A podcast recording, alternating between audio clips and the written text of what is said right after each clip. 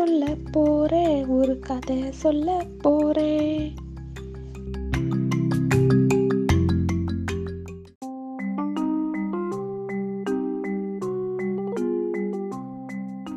குழந்தைகளே இன்னைக்கு நான் சொல்ல போற கதையுடைய தலைப்பு ஓனாயும் ஏழு ஆட்டுக்குட்டிகளும்.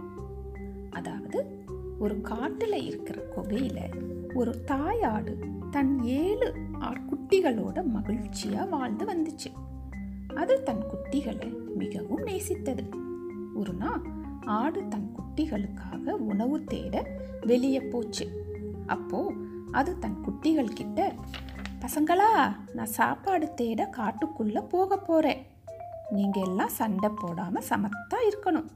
ம் ஒரு முக்கியமான விஷயம். ஒரு ஓனாய் உங்களை சாப்பிட்றதுக்காக கண்ணு வாங்காமல் பார்த்துக்கிட்டே இருக்கு.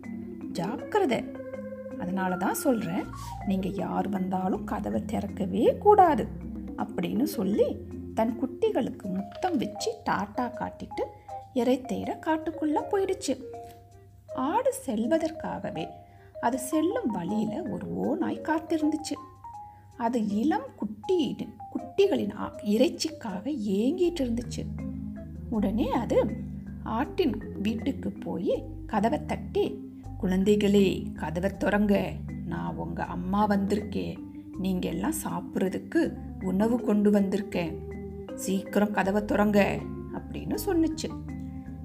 இந்த குரல் தாயுடைய குரல் மாதிரி இல்லையேன்னு புத்திசாலியான ஆட்டுக்குட்டிகளுக்கு தெரிஞ்சுச்சு. உடனே ஒரு ஆட்டுக்குட்டி ஏ பொல்லாத ஓனாயே நீ எங்களை முட்டாளாக்க பாக்குறியா? மரியாதையா இங்கிருந்து போயிடுன்னு சொல்லுச்சு. பிறகு ஓனாய் ஆடு மாதிரி பேசுறதுக்கு பயிற்சி எடுத்துக்கிட்டு திரும்பவும் வந்துச்சு. அது மறுபடியும் குகைக்கு வந்து பசங்களா நான் தான் அம்மா வந்திருக்கேன். சீக்கிரம் கதவை திறங்கப்பா அப்படின்னு சொல்லுச்சு ஓனாய் ஆனா அந்த ஆட்டுக்குட்டிங்க ரொம்ப அறிவாளியா இருந்தன. ஆட்டுக்குட்டி கதவின் கீழே இருந்த மாயக்கண்ணாடி வழியாக வழியா பார்த்தாங்க.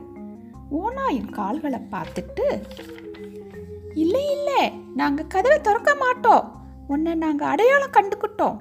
எங்கள் அம்மாவோட காலு வெள்ளை வெள்ளேர்னு இருக்கும். ஆனால் உன்னுடைய காலு ரொம்ப வித்தியாசமாக இருக்கு. அதனால் இங்கேருந்து போயிடு அப்படின்னு குட்டிகள் சொல்லுச்சு. ஆட்டுக்குட்டிகள் பேச்சை கேட்ட ஓனாய் ஒரு பலசரக்கு கடைக்கு போய் தன் கால்களை வெள்ளை நிறமாக மாற்றும்படி கடைக்காரர்கிட்ட கேட்டுச்சு. அவர் ஓநாயோடைய விசித்திரமான தேவையை கேட்டு ஆச்சரியப்பட்டார். ஆனால் ஓநாய் கிட்ட கேட்க அவருக்கு பயம். அதனால் அதன் காலில் ஒரு விதமான மாவை எடுத்து தெளிச்சாரு. ஓநாயோடைய கால்கள் வெள்ளையாக மாறிடுச்சு.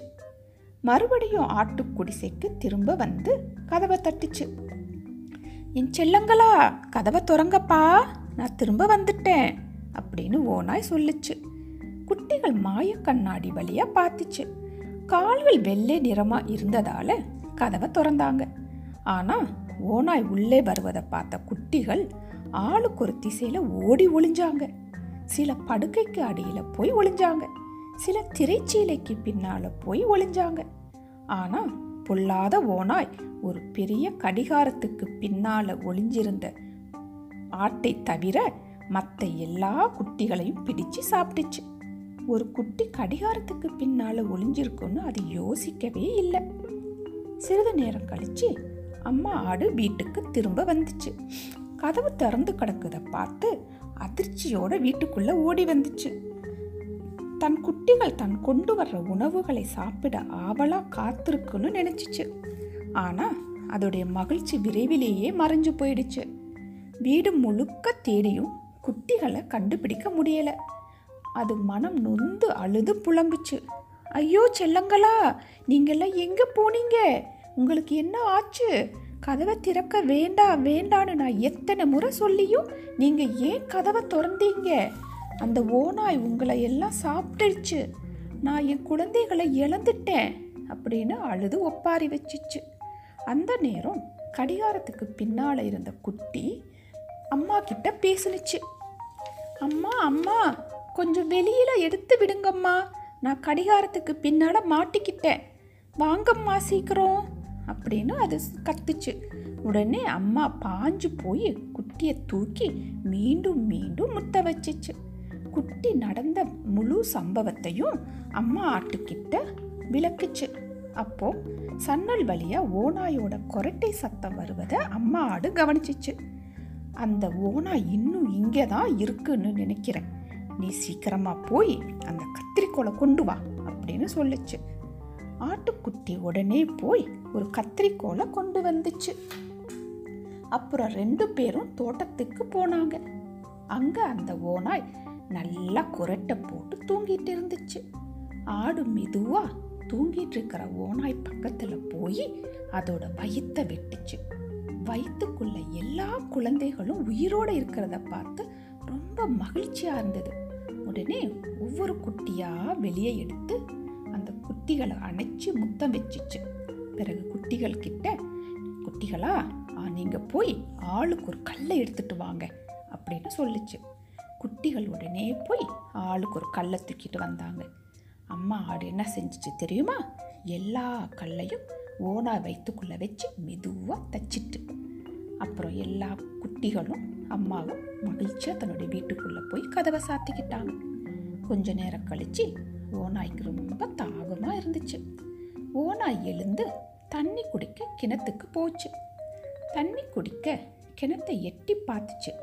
வயிற்றுல கற்கள் இருந்தனால நிலை தடுமாறி கிணத்துக்குள்ளே விழுந்துடுச்சு.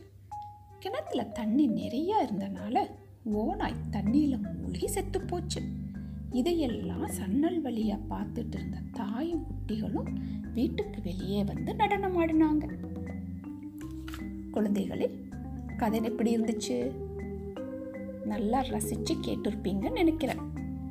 இந்த கதையிலேருந்து நம்ம என்ன கற்றுக்கிட்டோம் எந்த சூழ்நிலையிலும் நம்ம அறிவாக புத்திசாலியாக நடந்துக்கணும்.